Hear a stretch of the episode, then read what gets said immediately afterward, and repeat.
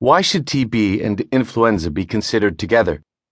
Apart from being respiratory pathogens, what links tuberculosis, TB, and flu is that they are old, very dangerous infections that simply will not go away. While SARS was an arriviste virus that flamed brightly and then faded back into obscurity, all those who monitor global infectious disease keep a very close watch on these traditional and too familiar enemies. What is the current situation with TB? When it comes to bacterial infections, TB continues to be the respiratory disease that most concerns the WHO from the aspect of initiating a global pandemic.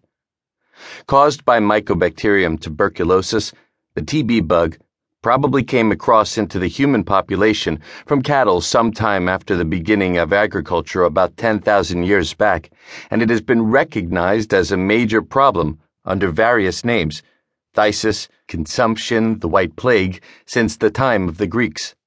The cattle disease caused by the closely related Mycobacterium bovis is now substantially controlled in most developed countries, with the main reservoirs of infection being in some wildlife populations, such as badgers in the United Kingdom. But M. bovis still infects humans from time to time and historically, it's one of the reasons for pasteurizing milk. Heating milk briefly to at least 72 degrees Celsius, 162 degrees Fahrenheit, kills it off. Beginning in the 17th century, Europe suffered a major TB epidemic with death rates among those infected through the 1800s as high as 25%. Many died young, including the poet John Keats and the composer Frederic Chopin. Somewhat simplistically, the TB bacteria invade lung macrophages, where they survive and provoke an ongoing inflammatory response, with invading from the blood T cells, B cells, and other macrophages accumulating to cause lumps, or granulomas, in the fragile respiratory tissue.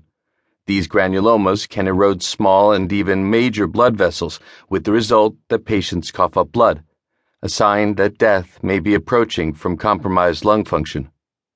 The virulent TB organism was first cultured by Robert Koch in 1882, and an attenuated weakened vaccine strain, BCG, Bacillus calmette guerin, has been around for 90 years.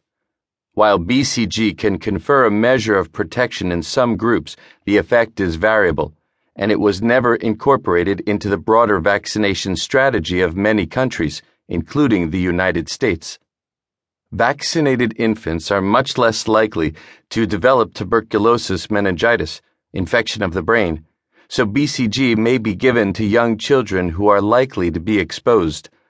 But being a live bacterium, it cannot be used in any country where there is a high incidence of immunosuppression due to HIV or AIDS.